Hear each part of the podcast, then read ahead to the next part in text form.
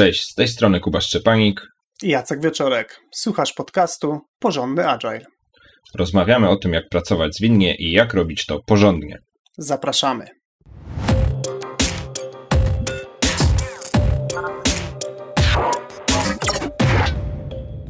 W dzisiejszym odcinku porozmawiamy mm, o poradzie, która po angielsku najczęściej jest przedstawiana jako take it to the team. E, jest to porada, która polega na tym, że w przypadku, gdy stajemy przed jakimś konkretnym problemem, pracując z zespołem, no to zamiast próbować ten problem rozwiązać samodzielnie, przekazujemy ten problem do zespołu, bądź co najmniej włączamy zespół w jego rozwiązanie.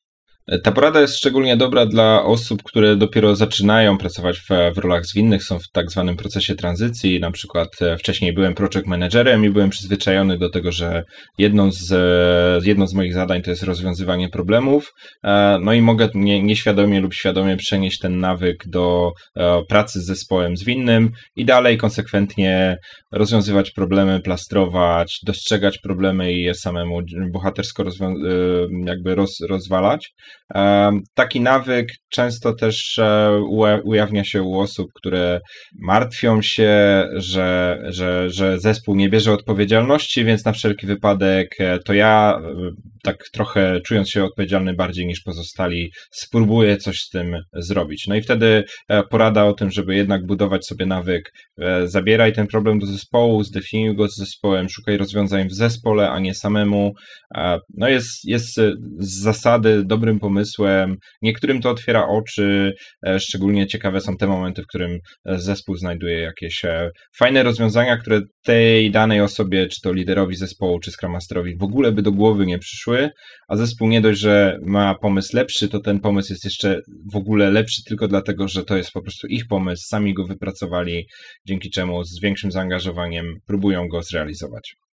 I planujemy, że ten odcinek będzie e, analizą tego tematu, jak rozwiązywać problemy z zespołem, e, i chcemy świadomie, e, żeby ten odcinek był trochę bardziej uniwersalny niż tylko te dwa przykłady, które użyłem, więc e, zakładam, że e, odcinek jest skierowany do Scrum Masterów, do Agile Coachów, do Project Managerów, ale też e, do liderów zespołów zwinnych lub Product Ownerów.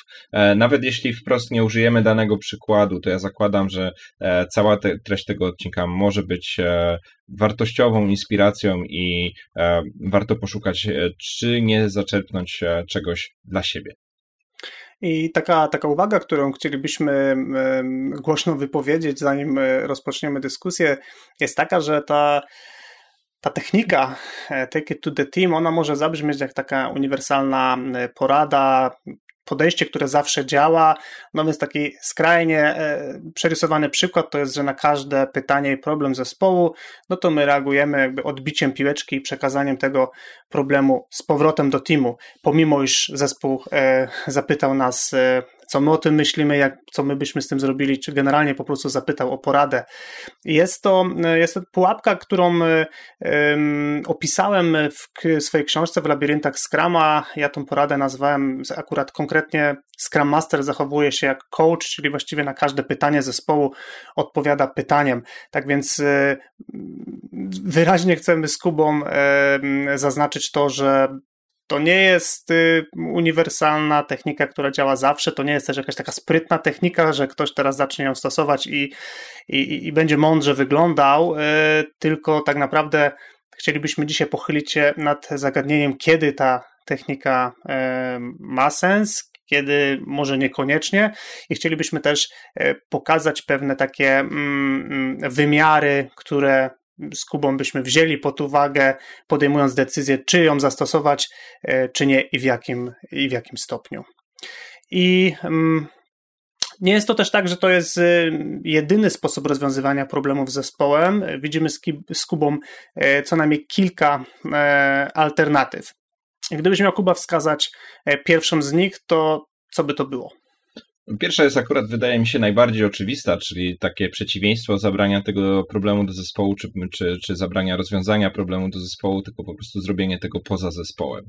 I tak jak rozpoczynaliśmy w takim dosyć pozytywnym świecie, że taką optymistyczną historię, że zespół zaangażowany rozwiązuje problem, to, to wydaje się, że, że, że no, no nie, no to poczekajcie, to, to jest akurat zły pomysł, żeby w takim razie nie pozwalać zespołowi rozwiązywać zespołu jakiegoś e, problemu. E, natomiast no, przychodzi mi do głowy e, wiele przykładów, e, gdzie decyzje jednak są realizowane poza zespołem.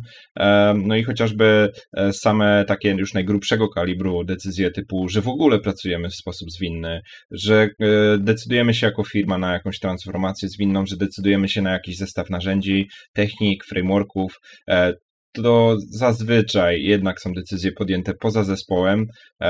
Zazwyczaj też zespoły akurat ani nie są pytane, ani nie są, e, nie są jakoś wciągane tutaj w ten proces decyzyjny. I to ma swoje plusy i minusy, ale y, mm, no, no w szczególności też idąc tym tropem e, tej twojej pułapki z labiryntów Scrama, są takie momenty i są takie decyzje, które po prostu są podejmowane poza zespołem i e, nie dajmy się tutaj ponieść tej fantazji takiej coachingowej, czy takiego takiej nastawieniu, że mm, wszystko co jest dobre to musi powstać w zespole, wszystko co poza zespołem powstało to jest na pewno z gruntu złe. I no, można by długo dyskutować, a mam nadzieję, że dorzucisz jeszcze coś e, poza tym, co ja zaraz powiem, że mm, no, przede wszystkim mi się wydaje, że są takie decyzje, w których e, e, no, odpowiedzialność i takie widzenie całości musi, muszą podjąć na przykład liderzy organizacji, wziąć na siebie ten ciężar, pozwolić wykonywać już dalsze decyzje w zespołach, no, ale jakiś taki start, jakiś taki sygnał do startu jednak musi nastąpić poza zespołami, ten ten taki pierwszy, pierwszy płomyk, czy pierwszy, pier, pierwsza iskra musi padać e, w niektórych przypadkach e, poza zespołem. Czyli zamieniając to na ten, taką, taką ogólniejszą wiedzę, kiedy to może mieć miejsce, wtedy, gdy decydujemy o jakichś naprawdę najgrubszych, najgrubszego kalibru zmianach w organizacji i kiedy potrzebna jest lider, który widzi obraz całej organizacji i też podejmuje być może jakąś e, odważną, ryzykowną decyzję, która umożliwia kolejne decyzje już e, niższego szczebla. Ja bym tutaj dołożył od siebie mm, też z doświadczenia taką sytuację, kiedy e, zespół ma do rozwiązania pewien problem, natomiast decyzja dotycząca ryzyka, w sensie jak daleko mogą pójść w rozwiązaniu oraz decyzja, jakie są ograniczenia rzeczy, które są stałe, których nie mogą zmienić, nie mogą ruszyć, pozostaje poza zespołem i to e, akurat to jest taki mój przykład z rynku e, bardzo regulowanego, gdzie po prostu no, pewne decyzje, dokąd możemy pójść, nie są zostawiane zespołowi, tylko są, tak jak to wspomniałeś, kreowane przez, e, przez liderów e, firmy i osoby, które tą firmą e, zarządzają. Ja myślę, że ten moment, gdy są decyzje poza zespołem, tak mocno do, dookreślę to, że one nie muszą być złe, ale mogą być złe wtedy, gdy zespół nie rozumie, dlaczego takie są, jakie są. Więc jeśli na przykład zespół e, otrzymuje informację o jakimś ograniczeniu, na przykład procesowym czy architektonicznym, albo ograniczenie takie, jak mówisz, e, e, rynkowe, regulacyjne, czy nawet takie jakieś decyzje organizacyjne, no to jeśli podejmiemy je poza zespołem, to moim zdaniem nie będą tak złe, jeśli też będzie wyjaśnione, dlaczego te decyzje są, jakie są i jakie, jakie ryzyka, jakie aspekty, jakie być może alternatywne opcje zostały rozważone. Drugim takim alternatywnym e, sposobem e, podejścia do rozwiązywania problemów jest sytuacja, w której e, rozwiązujemy problem tylko z częścią zespołu.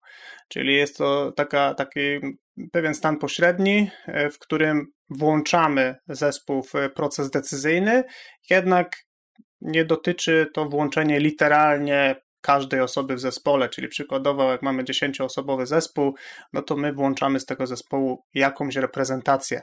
I oczywiście tutaj sposób doboru tej reprezentacji zwykle jest dosyć y, kontekstowy, y, natomiast no, z mojego doświadczenia najczęściej włączane są osoby, które mają większe doświadczenie, często zarówno większe doświadczenie zawodowe, ale w szczególności większe doświadczenie dotyczące na przykład konkretnego produktu czy konkretnego e, systemu, który którym ten konkretny zespół się zajmuje. No i tak to, to, zwykle gdzieś tam między wierszami pada, natomiast no zwykle ta, ta decyzja jest podyktowana tym, że albo E, nie chcemy angażować całego zespołu i no, niektórzy wprost to nazywają tracić ich czasu, ale też często pojawia się taki argument, że po prostu pewne osoby są jeszcze zbyt świeże i zbyt mało doświadczone, żeby mogły podejmować na przykład jakieś decyzje architektoniczne w przypadku software'u, gdzie no, ktoś, kto ma 15 lat y, stażu w rozwoju jakiegoś konkretnego produktu, no jest w stanie spojrzeć z lotu ptaka i też y, wie, gdzie można się potknąć, gdzie są pułapki i na co zwrócić uwagę. Wymieniamy tę opcję dlatego, żeby też jakby uczulić na to, że takie absolutne e, pojmowanie tego rozwiązywania problemu całym zespołem nie przerodziło się właśnie w jakieś takie e, rozwiązywanie problemów e, na przykład architektonicznych przez analityka biznesowego, który po prostu już tak do końca merytorycznie nie, wie, nie wniesie do tego problemu nic, no albo mm, próba rozwiązywania problemu przez osoby, które, które za bardzo w ogóle nie mają do tego serca i też nie czują, że, że coś, że dużo wniosą są. Ale dla kontry też, e, jak już mówimy o tym, że rozwiązujemy problem z częścią zespołu, to ja myślę, że takim, takim pogodzeniem ognia z wodą może być e, e, zgoda całego zespołu, że rozwiązywany problem jest z częścią zespołu, czyli mhm. na przykład jak mówimy o perspektywie zespołu skramowego, to na przykład zgodzenie się na retrospektywie, że tam dwóch najstarszych deweloperów spróbuje przeorganizować jakieś tam narzędziówkę na, w naszym procesie wytwarzania, no bo cała reszta ufa, że zrobią to dobrze, ale też wiedzą, że być może e, szóstej kucharki do, do, do tej potrawy wcale nie potrzeba i sobie, sobie poradzą.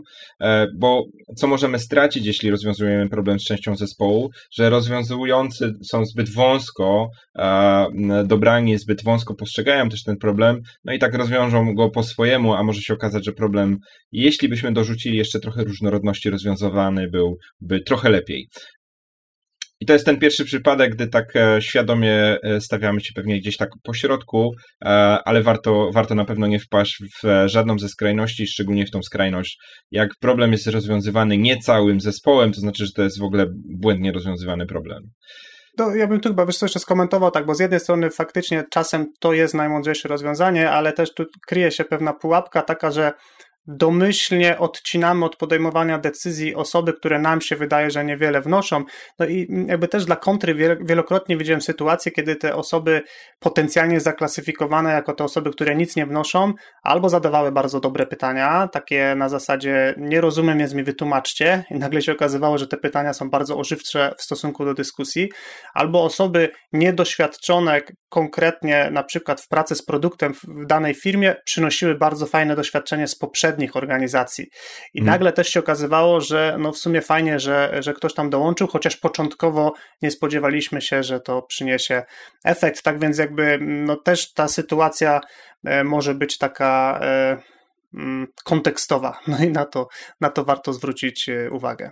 Kolejną alternatywą do rozwiązywania problemu z całym zespołem jest e, taka świadoma decyzja, żeby problemów zespo- żeby pozostawić problem w zespole, mimo że widzimy gołym okiem albo mamy już doświadczenie, że zespół e, nic z tym nie robi, nie rozwiązuje, nie widzi, nie, nie, nie, nie traktuje jako, jako poważny problem. Załóżmy, że jesteśmy na przykład e, agile coachem, widzimy, że w zespole, któremu pomagamy, czy który wspieramy, coś nie gra, my, dla nas jest to ewidentne, możemy, czy umiemy to nazwać, może nawet znamy konkretne techniki i praktyki, które rozwiążą ten problem. Mm, a zespół delikatnie jakoś tak naprowadzany na problem, tak naprawdę problemu nie widzi, odrzuca e, albo po prostu nie wpada na żaden pomysł, e, że, że zna jakieś rozwiązania. E, no czyli no, w efekcie próba przekazania problemu do zespołu kończy się na tym, że zespół stwierdza, że problemu w ogóle nie ma. No i to jest e, e, to jest e, bolesny moment, bo, bo, bo to jest taka, taka trochę pułapka świadomości. Ja widzę, że problem jest, a nikt inny go nie widzi i teraz jakie są konsekwencje. I myślę, że konsekwencje tego to jest jeden z tych wymiarów, w których bym decydował, czy robię coś z tym więcej, czy jednak decyduję się na tą alternatywę. Dobra, świadomie zostawiam ten problem u was, e, zgłosiłem go wam, dałem wam sygnał. E, jeśli uznajecie, że ten problem nie jest istotny, to znaczy, że macie rację. Myślę, że to jest możliwe wtedy, gdy e, czujemy, jakie są e, takie reperkusje, czy jak, jaki, jaki jest e, skutek kontynuacji funkcjonowania tego problemu. Jeśli to jest jakaś drobna niedoskonałość komunikacyjna w zespole, to może nie ma żadnego kłopotu, ale jeśli to jest na przykład jakiś e, wielki, wielki case, który spowoduje, że ten pro, wiem, projekt, czy jakieś przedsięwzięcie, które ten zespół realizuje, albo kolejne wdrożenie kolejnej wersji produktu jest naprawdę super zagrożone, że no idziemy wprost na czołówkę z, z rozpędzonym tirem, no to może to nie jest najszczęśliwsza opcja i, i, i może trzeba szukać innych spośród tych, które już albo wymieniliśmy, albo za chwilę jeszcze dopowiemy.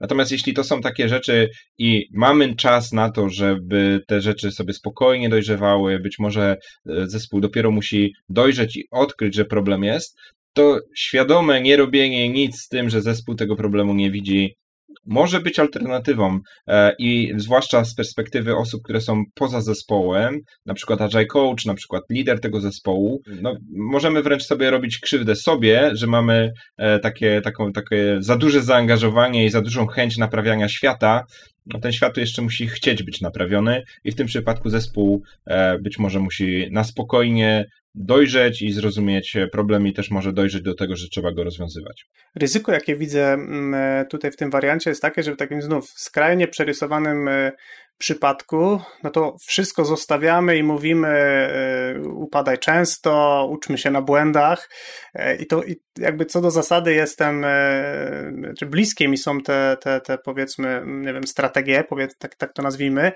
natomiast mm, one działają, jeśli faktycznie się uczymy, jeśli faktycznie wyciągamy wnioski, więc w skrajnym przypadku zostawianie problemów, e, będąc w pozycji liderskiej i, taka ślepa wiara w to, że zespół podejmie rękawice, gdzie na przykład no, zespoły widać jak na dłoni, że nie podejmują tematu z różnych powodów, nie dostrzegają, nie chcą, systemowo nie są do tego motywowani, co najmniej myślę parę kolejnych opcji byśmy mogli dorzucić, no to to też nie jest dobra strategia, bo z boku ta strategia może być odebrana, że nic nie robimy. Będąc liderem, nic nie robimy. Zobacz, Rzym płonie, a ty stoisz. E, tak więc. I szczególnie nie pomoże, że powiesz, nie no, ja już od dwóch miesięcy widzę, że będzie pożar. Tak, to może to nie być odebrane e, pozytywnie. Tak więc e, tutaj też znów, to tak mówimy o alternatywach, a jednocześnie każda z tych alternatyw jest mocno kontekstowa. No ale tak to, tak to najczęściej wygląda e, w praktyce. I sobie też myślę, że po prostu każda z tych strategii wymaga tak naprawdę indywidualnego przemyślenia i zastanowienia się, co w tym naszym konkretnym kontekście ma sens, e, czy szansę zadziałać, a co nie. Kolejną alternatywą e, do strategii takiej, gdzie włączamy zespół w rozwiązanie, jest świadome doprowadzenie do sytuacji, w której zespół zaczyna dostrzegać problem. Czyli E, przykładowo dostarczamy do zespołu jakieś konkretne dane, statystyki czy opcje i na bazie tego zespół stwierdza, że hmm, chyba mamy problem, chyba moglibyśmy coś poprawić. Taki absolutny klasyk, z którym się spotykamy bardzo często, to jest sytuacja, w której prognozy zespołu, jeśli chodzi o to, co zrealizują w trakcie sprintu, są nierealizowane. Na koniec sprintu się okazuje, że zrobili, zrobiliśmy tylko połowę tego, co planowaliśmy, albo odkrywamy, że cała masa pracy jest w toku, mamy pełno tematów rozgrzebanych, nieskończonych, poblokowanych. E, no i wtedy zamiast konkretnie nazywać e, ten problem, możemy przedstawić zespołowi, zobaczcie, przeanalizowałem ostatnie 5 sprintów, nasza przewidywalność wygląda tak, a nie inaczej, średnio kończymy z ilomaś tam tematami rozgrzebanymi, zwróćcie uwagę, że średnio trzy tematy na głowę ma każda osoba w zespole i tak dalej. Pokazujemy to. I zwykle wtedy na bazie moich doświadczeń wywiązuje się jakaś dyskusja. Czasem to jest podchwytywane e, automatycznie, szybko, na zasadzie tak, to jest problem, Czasem mam wrażenie, że te dane nie robią na zespole e, wrażenia. No i to znów oczywiście jest mocno kontekstowe, zależy od kultury organizacji, od dojrzałości zespołu, od tego, kto tym zespołem, kto tym zespołem przewodzi. E, natomiast jest to, jest to uważam nadal bardzo fajny e, sposób, żeby też taki na meta poziomie, sposób, który rozwija zespół w kontekście takiego dostrzegania pewnych rzeczy, nie tylko co robimy, ale też jak pracujemy.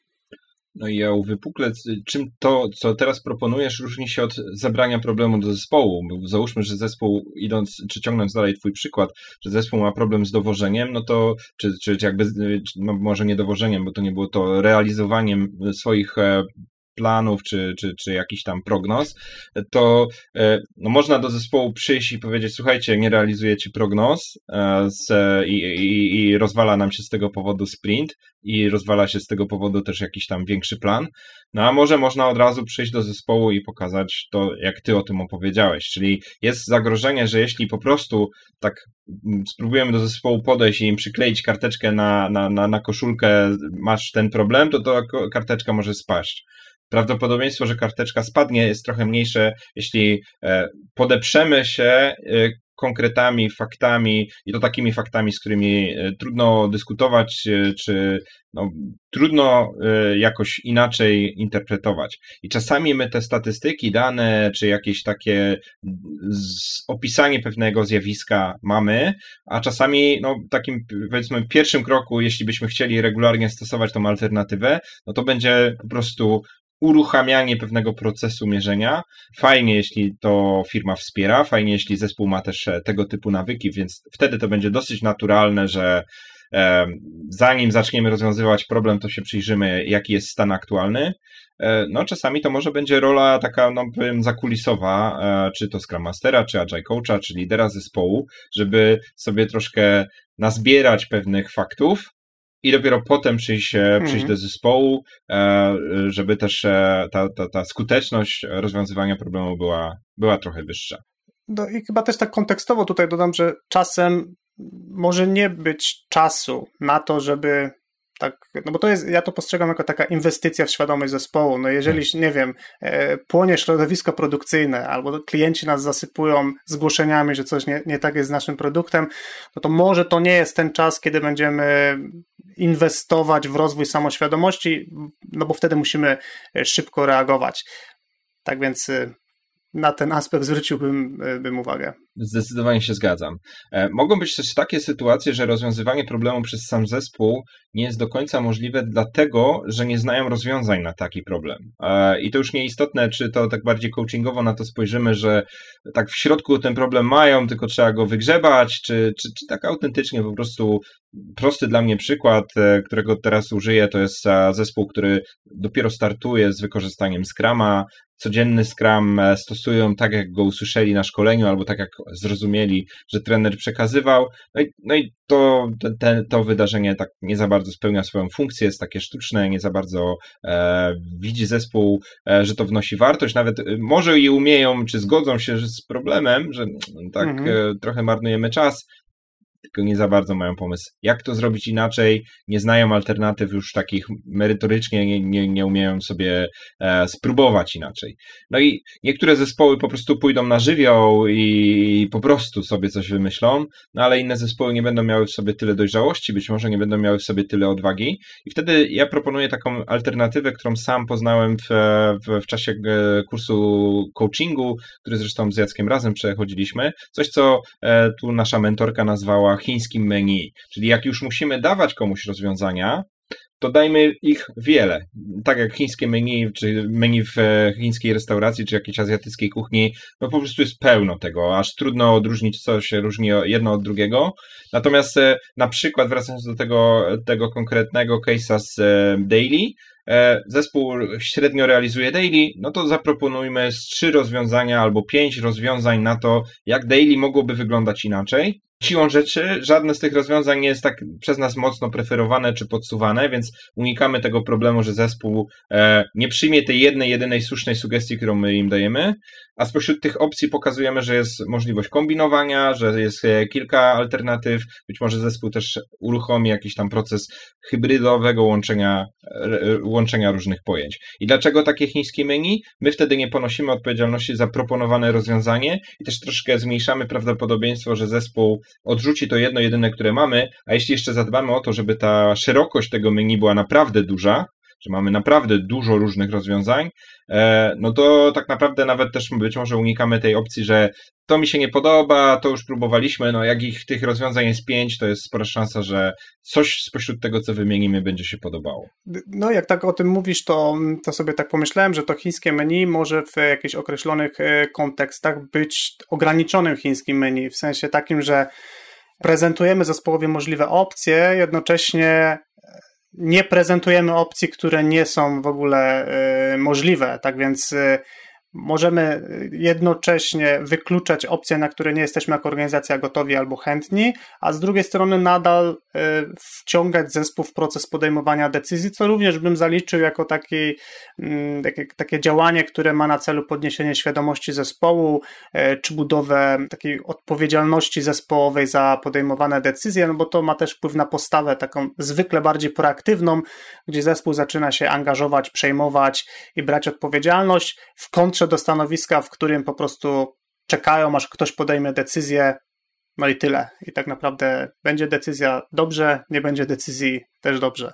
Tak więc raczej, raczej tutaj myślę z Kubą mamy podobne patrzenie na zespół jako taka jednostka, która bierze odpowiedzialność za produkt, no i stara się, żeby ten produkt pod wieloma aspektami po prostu wypadał e, jak najlepiej. Ja może jeszcze dopowiem jedną rzecz, dlaczego te chińskie menu różni się od Take It to the Team, bo mimo wszystko, i to zwłaszcza w tym, tej twojej takiej kontrze czy dopowiedzeniu to wybrzmiało, mimo wszystko osoba, która to chińskie menu prezentuje, ma kontrolę nad tym, co prezentuje, czyli to już mhm. nie jest ten przypadek, że słuchajcie, wrócę do twojego przykładu, słuchajcie, macie problem z realizowaniem prognozowanego planu, i powiedzcie, jakie macie rozwiązania, tylko raczej słuchajcie, zespoły, które mają problemy z realizowaniem prognoz, rozwiązują to w następujący sposób. Limitują sobie pracę, e, przebudowują daily, robią to, robią tamto, e, drobniej planują zadania i jeszcze pewnie trzy inne wymyślę teraz na poczekaniu, ale nie będę ich e, teraz produkował. Czyli pokazujemy dosyć szerokie spektrum, ale tak jak mówiłeś, to, to spektrum już jest dookreślone, czyli tu nie ma takiej dużej dowolności, Czyli znowu to takie absolutne, że zespół sobie wymyślił problem i rozwiązanie e, nie mhm. następuje. Mimo wszystko mamy tu pewną kontrolę. E, kontrolę, kontrola, która jest też odpowiedzialnością, czyli e, po pierwsze fajnie byłoby, żebyśmy sami w ogóle znali takie chińskie menu i to jest taka niekoń, niekończący się wyścig o e, szukanie różnych alternatyw i opcji na te wszystkie podstawowe mhm. rzeczy, a nie takie e, podejście one tick pony, że jak robię daily to zawsze tak, retro to zawsze tak, backlog to musi mieć taką formę. To jest naturalny odruch u osób, które dopiero zaczynają, ale nawet jeśli już się czujemy komfortowo z tym, co znamy, to dalej bym szukał różnych alternatyw, nie po to, żeby nimi błyszczeć albo żeby na siłę używać różnych, ale żeby w ogóle zdawać sobie sprawę sprawę, że są, gdy przyjdzie taka sytuacja, o której tu mówimy i musimy to chińskie menu zaprezentować. Opowiadaliśmy o bardzo różnych e, alternatywach z Kubą e, przed chwilą i też trochę tam wybrzmiewały takie aspekty, kiedy byśmy konkretną strategię zastosowali, a kiedy nie.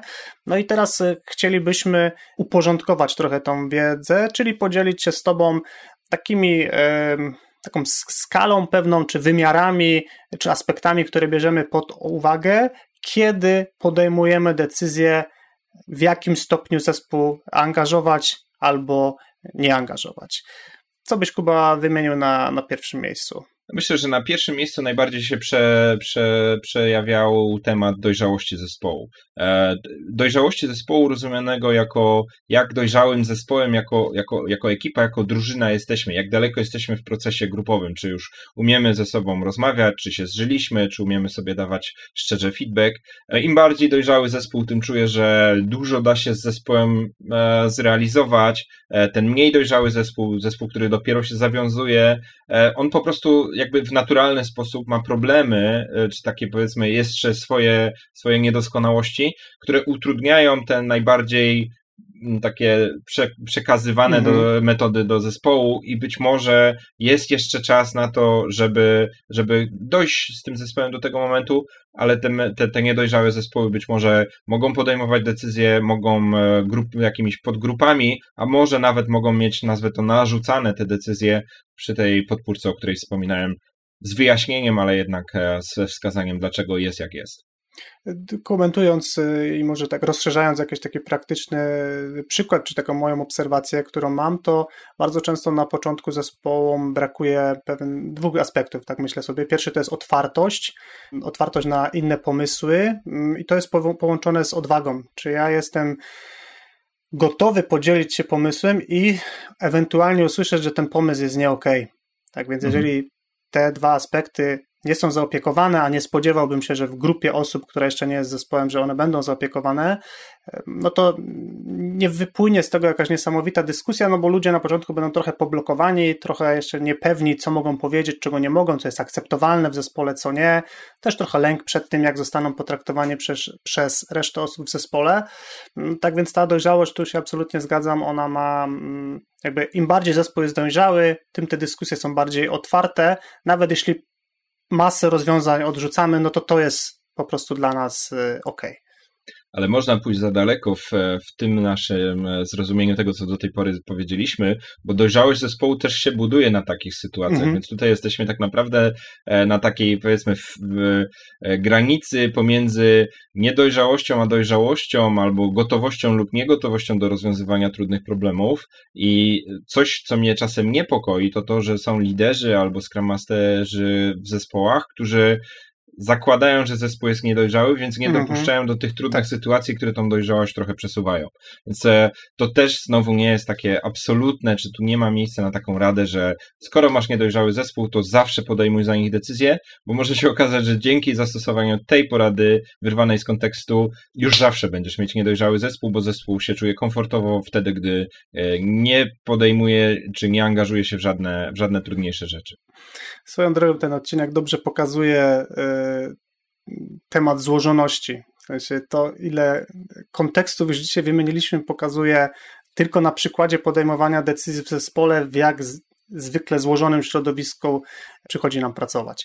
E, drugi taki wymiar, który też już e, wymieniliśmy i tak dla podsumowania e, chcielibyśmy, żeby wybrzmiał, to jest pilność konkretnej inicjatywy, którą realizujemy. Czyli tak jak wspomniałem, jeżeli mamy nóż na gardle, jeżeli mamy jakieś takie konkretne terminy, zobowiązania albo sytuacja jest awaryjna w stylu pożar w budynku, no to wtedy być może sensowniej byłoby zastosować e, jakieś konkretne rozwiązanie, wskazać, pomóc, wesprzeć, niż e, spokojnie sobie e, narysować sytuację przed zespołem i, i milcząco siedzieć i czekać na reakcję. Tak więc w sytuacjach takich, kiedy no to nawet trochę zahacza o Kenevina, o taką sytuację, kiedy mamy do czynienia z chaosem, no to wtedy potrzebne jest przede wszystkim działanie, a dopiero kiedy e, sytuacja się mm, uspokoi, w sensie ta, ta złożoność się zmniejszy, no to wtedy możemy sobie troszeczkę tą przestrzeń na angażowanie e, kształtować. Natomiast też jasno warto sobie to powiedzieć, czasem będzie potrzeba, żeby ktoś wszedł, podjął decyzję, e, popchnął zespół w jakimś konkretnym kierunku, no bo alternatywnym, w alternatywnym scenariuszu po prostu zbyt długie podejmowanie decyzji może doprowadzić do, do sporych strat. Albo wręcz ignorowanie, że problem istnieje a w tym czasie klienci nie mogą skorzystać z naszego produktu.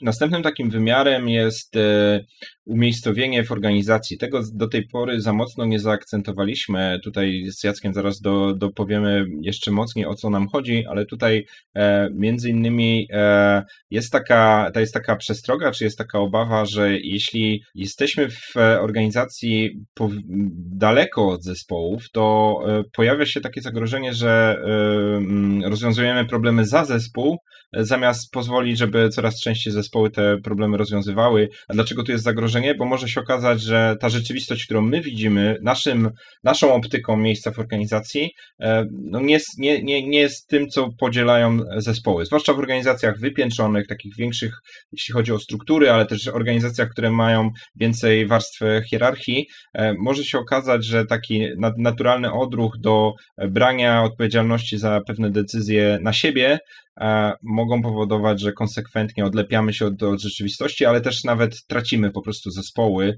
więc tu wraca jednak koncepcja, że, że, że e, bądźmy na to czuli, czy to jak my widzimy firmę, jest tym, jak widzą tą firmę zespoły. I nie dziwmy się, że jeśli my podejmujemy decyzję naszą optyką, to zespoły później się niestety nie do końca angażują w te pomysły, które my sobie sami wymyślamy, na przykład samego szczytu centrali, z najwyższego piętra naszego biurowca. Mhm. I tutaj takim e, pośrednim wymiarem, e, który, który mi przyszedł do głowy, jest też wymiar takiej kultury organizacyjnej. Czyli e, przykładowo możemy pracować w kulturze, w której taki wizerunek menadżera to jest taki menadżer, gdzie on podejmuje decyzje odważnie, zawsze jest zawsze tym takim absolutnym liderem. E, no i taka kultura jakby domyślnie nie wspiera tego, żeby te kompetencje e, takie brania odpowiedzialności, rozwiązywania problemów budować e, w zespole. Tak więc chcąc, nie chcąc, bardziej świadomie lub mniej świadomie możemy kultywować kulturę, w której twardy management rozwiązuje problemy. Rozwiązuje możemy... nieomylnie nieomylnie, albo nawet jak się myli, no to po prostu tak ma być, nie? W sensie menadżerowie podejmują e, decyzje. Tak więc na to też warto zwrócić uwagę, czy pracujemy w takiej kulturze, e, a po diagnozie warto też się zastanowić, czy chcemy utrzymać ten wymiar kultury w stanie niezmienionym, czy być może mamy apetyt na przekazanie nieco większej odpowiedzialności, no zwykle w dół, w dół hierarchii. Kolejnym aspektem jest doświadczenie członków zespołu, o tym sporo, e, sporo mówiliśmy. Taki przykład e, z mojego doświadczenia jest e, taki, że czasem osoby, które pracują w zespole, mają niedostatecznie duże doświadczenie, żeby podejmować decyzje, które mają strategiczny wpływ na nasz e, produkt.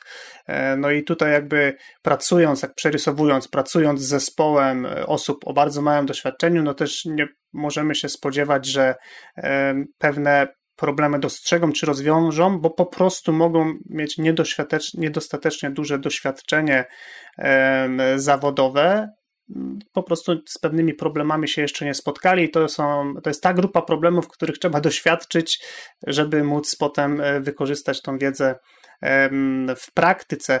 Z drugiej strony, im bardziej doświadczony e, zespół ekspertów, e, no tym bardziej ja osobiście nie miałbym problemu, no żeby to eksperci, których, których mamy w zespole, no podejmowali decyzje, no bo de facto po to taki zespół sobie konstruujemy, z wszystkimi potrzebnymi kompetencjami, no żeby rozwiązywali e, problemy i nie potrzebowali osoby, która będzie te problemy rozwiązywać za nich.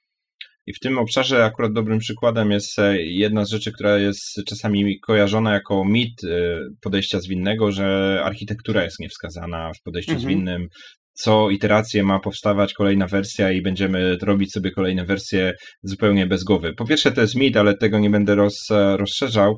Natomiast no, to jest przykład takiego zagadnienia, w którym naprawdę trzeba mieć e, w ogóle głowę do takich rzeczy, ale też pewnie pewien bagaż, pewien bagaż również niepowodzeń, żeby zacząć doceniać e, pewną wizję architektoniczną rozwiązania, pewne decyzje co do konkretnych zastosowanych e, podejść, narzędzi, bibliotek, jakiejś styli, i to wszystko powoduje, że, że być może głos e, różnych osób w zespole będzie po prostu różnie słyszany i prawdopodobnie te doświadczone osoby e, no, będą wysłuchane trochę mocniej, a, a niedoświadczone może nawet nie będą miały opinii i nie ma co się silić, nie ma co tutaj robić takiej jakiejś fałszywej demokracji. Częścią samoorganizacji również będzie decyzja w zespole, że autentycznie jeden z nas się na tym świetnie zna i po prostu poprowadzi nas dalej w tym kierunku. Natomiast ostatni wymiar, czy w tej skali, o którą, którą tutaj produkujemy od ostatnich kilku minut, to to też jest taki wymiar, e, czy zespół widzi problem, albo w jakim stopniu zespół widzi problem. Czasami będzie tak, że często będzie tak, mówiłeś o złożoności, że problem ma wiele warstw, to znaczy widzimy pewien symptom, e, pewien, pewną taką oznakę zewnętrzną, na przykład e, jest nudne daily, no ale wewnątrz tego będzie więcej problemów, bo może daily jest tylko pokłosiem tego, że źle planujemy pracę, źle planujemy pracę, bo nie mamy dobrego backlogu produktu, nie mamy dobrego, dobrego backlogu, bo mamy kiepsko zaangażowanego product ownera. No i y, mógłbym ciągnąć ten e, łańcuszek e, o wiele dalej. Czasami zespół będzie widział tylko te powierzchowne rzeczy, i wtedy takie przerzucenie odpowiedzialności całkowicie na zespół może być taką pułapką, że zespół tylko te powierzchowne rzeczy będzie sobie rozwiązywał. Może porzucał skrama, bo mamy słabe daily, to jest akurat radykalny przykład, ale też e, jakoś tak kombinował nie na tej warstwie z rozwiązaniem problemu i się ciągle dziwił, że im to nie wychodzi, bo nawet jak znajdą dobre rozwiązanie na trochę lepsze, fajniejsze daily, no to dalej nie będą dowozić, bo product owner nie ma czasu na to, żeby autentycznie zarządzić produktem i wtedy może się okazać, że taka wiara w to, że zespół sam rozwiąże problem, mm, no, wprowadzi nas w pułapkę, no, oczywiście są pewnie w tym momencie są wtedy dobre te alternatywy, żeby doprowadzić do sytuacji, że zespół problem dostrzeże na tym głębszym poziomie, a niekoniecznie wtedy za nich e, całkowicie rozwiązywać e, jakieś zagadnienie. Na koniec y, odcinka chcielibyśmy zaprosić Cię do wypełnienia ankiety, którą od jakiegoś czasu już udostępniliśmy dla naszych słuchaczy. E, jest to ankieta, w której chcemy poznać Twoją opinię e, dotyczącą podcastu i chcemy też usłyszeć od Ciebie, czego potrzebujesz, e, jakie tematy są dla Ciebie bardziej interesujące, jakie mniej, tak żebyś mógł mieć lub mogła mieć realny wpływ na kształt merytoryczny naszych audycji. Jednocześnie chciałbym z Kubą podziękować osobom, które już wypełniły ankietę. Spłynęło kilkadziesiąt już ankiet bardzo, bardzo dziękujemy, a jednocześnie zachęcić osoby, które jeszcze tego nie zrobiły, do odwiedzenia strony porządnyagile.pl łamane na ankieta. Deadline na wypełnienie ankiety to 8 lipca, tak więc zapraszamy z Kubą do podzielenia się e, swoimi przemyśleniami odnośnie podcastu na porządnyagile.pl łamane ankieta. Jak jesteśmy w takiej sekcji mikroogłoszeń parafialnych, to też e, zachęcam do rzucenia okiem na nagranie wideo z tego nagrania e, odcinka.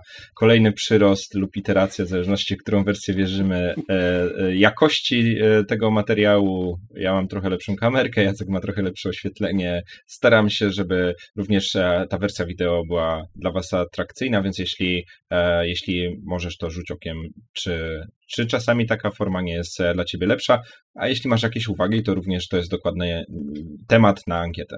Wideo oczywiście można zobaczyć na YouTubie. I to by było wszystko na dzisiaj. Dzięki Kuba. Dzięki Jacek. I do usłyszenia wkrótce.